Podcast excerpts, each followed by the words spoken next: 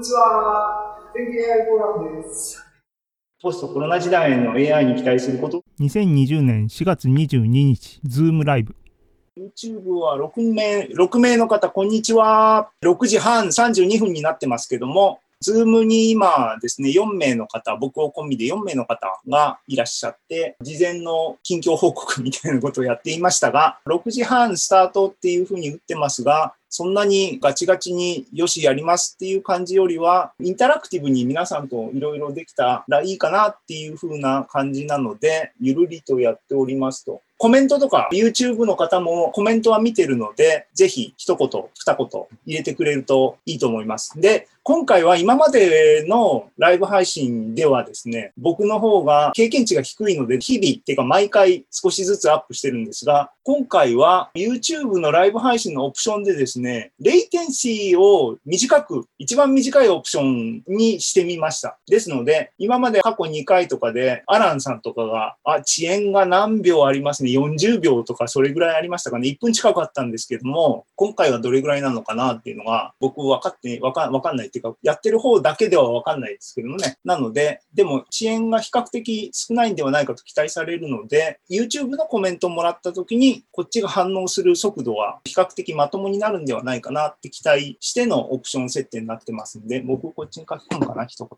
い、という感じで、そう。で、どこ、どこだ？あ、そうだ。ポスト、コロナ時代の AI に期待することっていうことで、さっきも言いかけてましたが、日々の環境がですね、うちにいてくださいよっていうことで仕事もできる人は、僕とかはさっきも喋ってましたけども、在宅モードになって、まあ、プログラマーですから、コンピューターとネットがあれば、どこでも仕事できるっていう形で、えー、10日目になってですね、昨日、あの、椅子を、うち用に椅子を新調してですね、今日は比較的僕は、椅子的には、お尻的にはハッピーになってるんですけども、という感じでですね、いや、皆さんはこの世界情勢っていうかですね、コロナ情勢にどういうふうに適応してるのかなっていうのが裏テーマでっていうかですね、ポストコロナ時代の AI に期待することっていう投資テーマで皆さんとお話できたらいいなと思っています。で、どんどん、 Zoom に参加してください。AI フォーラムの方に、招待の invitation の URL 等々がありますので、ここ経由で入ってもらえると、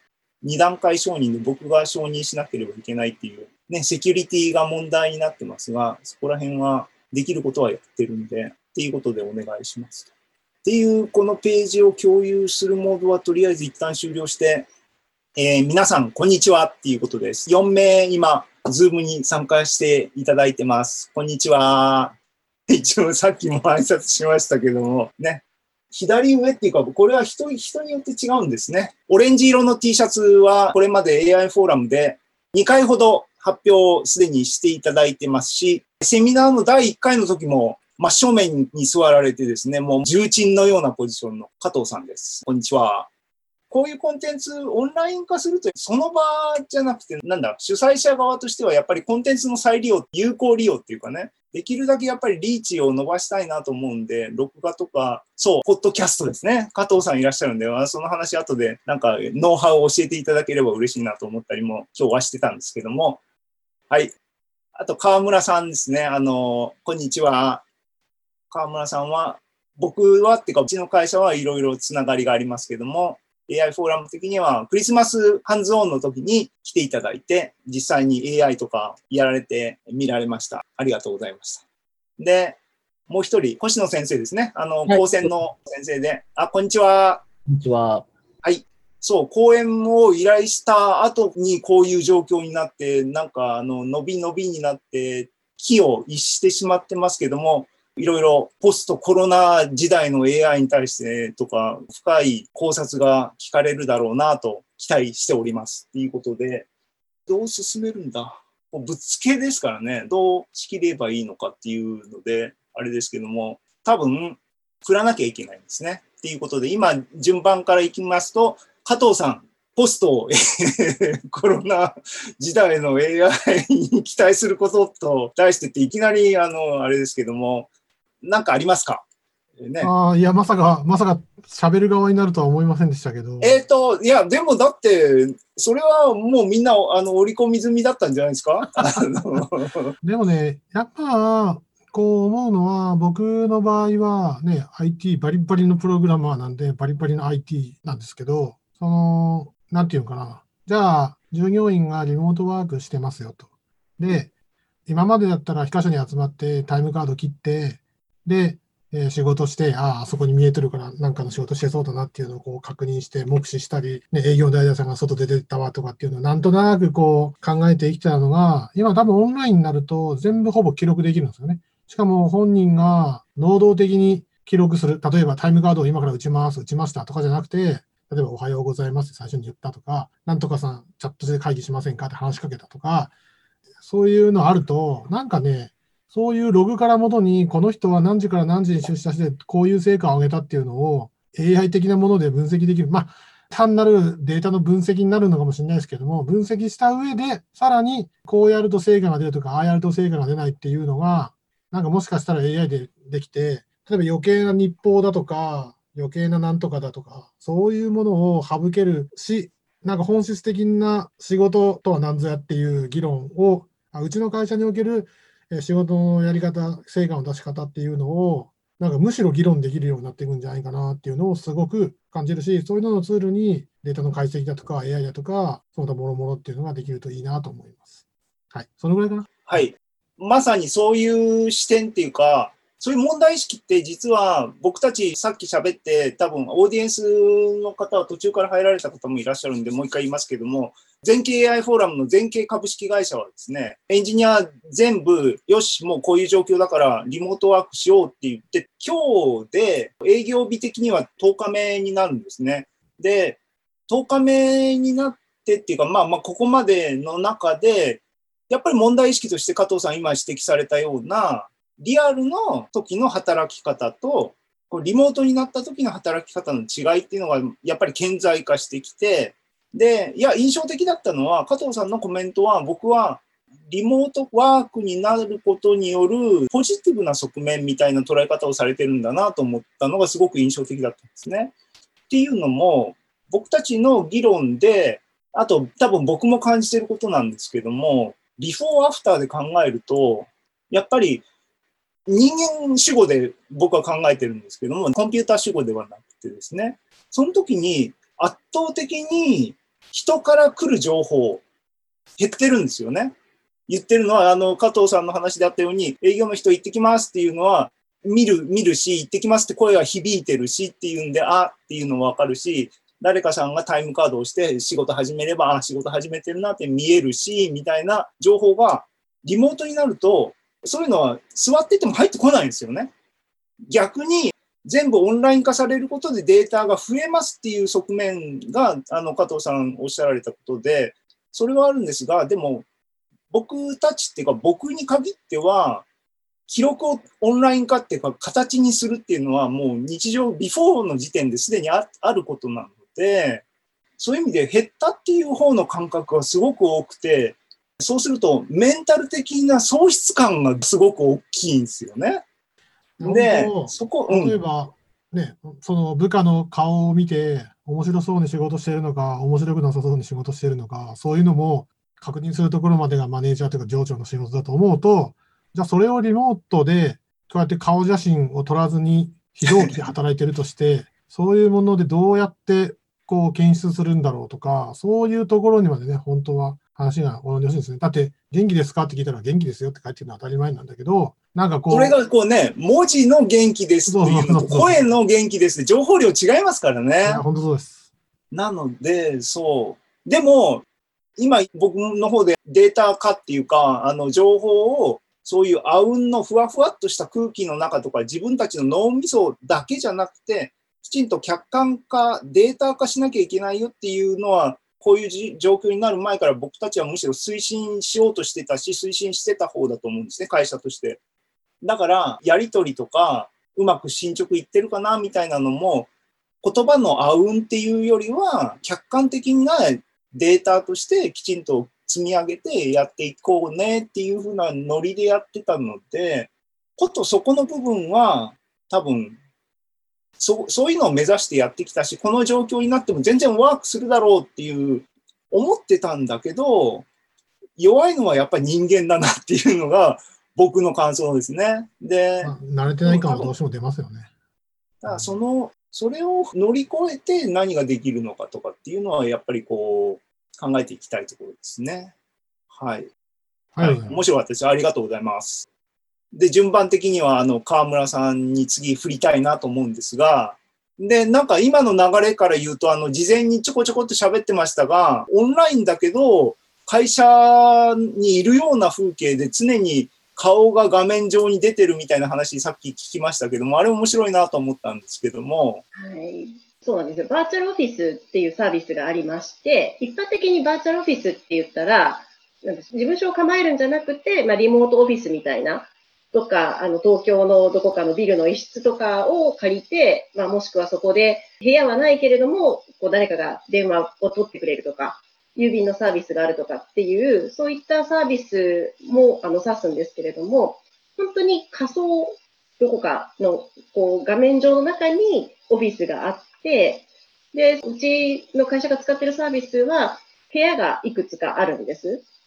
でバーチャルルームですね。バーチャルの部屋が。はい。はいでそこの、最初に出社すると最初にロビーに着きまして、そこからここの部屋っていうところに移動するんですよ。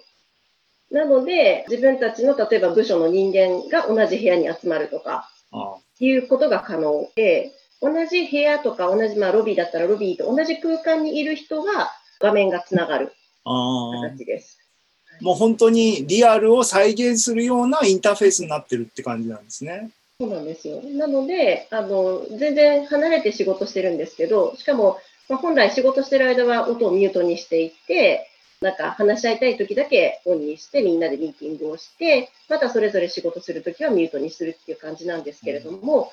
例えばこう、私がくしゃみしたことに他の人が気がついたりとか、映像だけで分かっちゃうんですか？はい。あまあ、そんなうるさくない、上の方にちっちゃく出てるだけなので、そんな邪魔じゃないですし、本来ちょっとしたやりとりはチャットでやりとりをしてて、本当に話をしたい時だけ音声でするんですけれども、例えばチャットで、こう、スタンプで何かしらおいただいたものに対して返したら、そのスタンプを見て笑ってる反応とかが肌で感じることができるんですよ。なんかやっぱりあの映像って大事ですよね。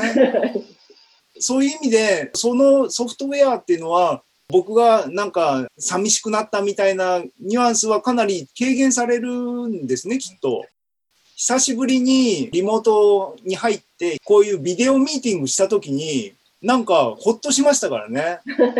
そう、おーみんな働いてるのはオンラインのチャットシステムみたいなんで、テキストとかベンベンあるし、メールも入ってくるんで、働いてるのは分かってるんだけど、実際に働いてる姿じゃないですけども、そこがそリアルにここにいるっていうのを見ると、精神的になんか、ああって思いましたからね。あれでかいなと思いましたね。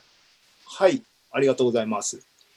えー、なんか、ワイワイと言ってますが、星野先生に次振りたいんですけども、はいポストコロナ時代っていう言葉で言い方がいいのかわかんないですけども、この状況とかそういうのを見て、一般的になんかコメントとかなんかありますかね？そうですね。今日の話したいと思うんですけど、午前中は卒業生とか、今の現在のうちの学生たちと、Google の Hangout を使って、9時半から12時ぐらいまでずっと雑談してたりとかしてて、で、学生たちは、あの、皆さんあの顔出して、で、なんか本当に雑談って形で好き勝手喋って、で、ところどころで Slack で、えっ、と、こういうの面白いよっていうのを、ここにハングアウトでしてない学生とかにも、とか、いろんな卒業生たちにも、情報共有とかしてて、で、なんかあの、この後こんなことやりたいね、みたいなこともたくさん情報とか、アイデアとかもたくさん出て、で、なんか、よかったね、みたいな感じで、またやりたいね、みたいな感じで午前中終わって、で、午後からは、また、学内の方のオンラインの会議があって、で学内は全部 Teams 使ってるんです。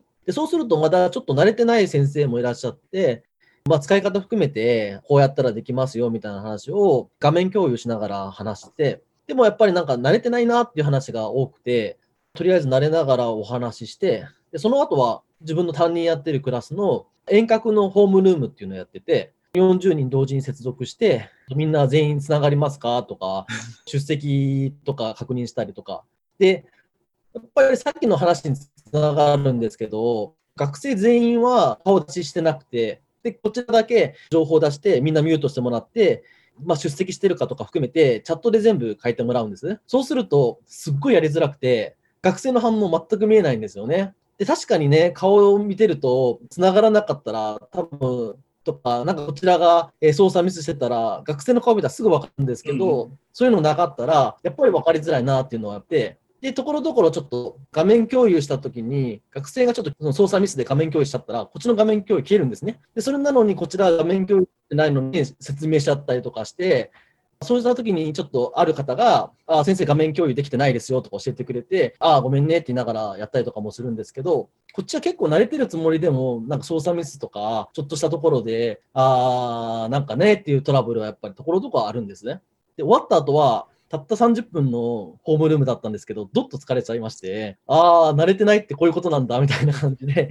終わって、で、他の先生とかにも、そういうホームルームの話とか聞いてみると、どの先生も本当疲れたって言うんですね。で、それはやっぱ慣れてないから、でもきっともう2、3回したら、普通通りホームルームにしても、授業にしてもできそうな感じがしてて、でかつ、今までの問題点も全部この遠隔授業とか、このオンラインで解決できそうなところもたくさんあって、で、こういう遠隔授業も一通り終わって、コロナも終わって落ち着いて、学校で授業したときは、このオンラインの遠隔授業プラス対面もうまく使って、より一層いい学校、いい授業ができるんじゃないかなっていうのを本当に思ってまして、今現在をポジティブに思うかと言われると、いろんなことを思いますけど、きっと終わった後は、もっといい世の中になってるんじゃないかなと思っています。一旦この辺で、あの、はいはいやっぱり新しいものっていうのは、プラスとマイナス両方ありますよね。あと、みんな疲れるっていうのは、あの、聞くと、僕とかはめちゃくちゃ疲れる方なんで安心するんですが、なんか、あの、自信がなくなるっていうか、個人差がありますからね、新しい環境に対する適応能力っていうのは、その能力が高い人とあまり高くない人っていて、僕とかは多分、ゆっくり派なんですね。だから、みんな多分スーッと適応するところを僕はこう、うーって言いながらしばらくやってみたいなことになるんだろうなと思って、ああ、大変だなと思いながら、あと僕性格くらいのかな。あのね、コロナが終わったらっていう話をされた時に、僕とかはもう条件反射的に終わるんだろうかっていうのが、なんかどうしてもこうパッと出てくるんで、なんかなかなかね、あの、明るい気持ちになれないのが最近良くないなと思うんですけども、っていうことで、今が6時54分で、一応ですね、僕の方であの仕込んできたネタを喋っ、多分テーマごとに、っていうか、どう、どうなるかわかんないですけども、喋って、また、あの、参加者が増えれば、参加者の方のコメントを聞きながらみたいな感じでやっていこうかなと思います。はい。なので、シェアをして、僕がさっきちら見せした、僕が一人になった時に喋るとしたら、みたいな話から、あんま変わんないですけどね、喋りたいと思います。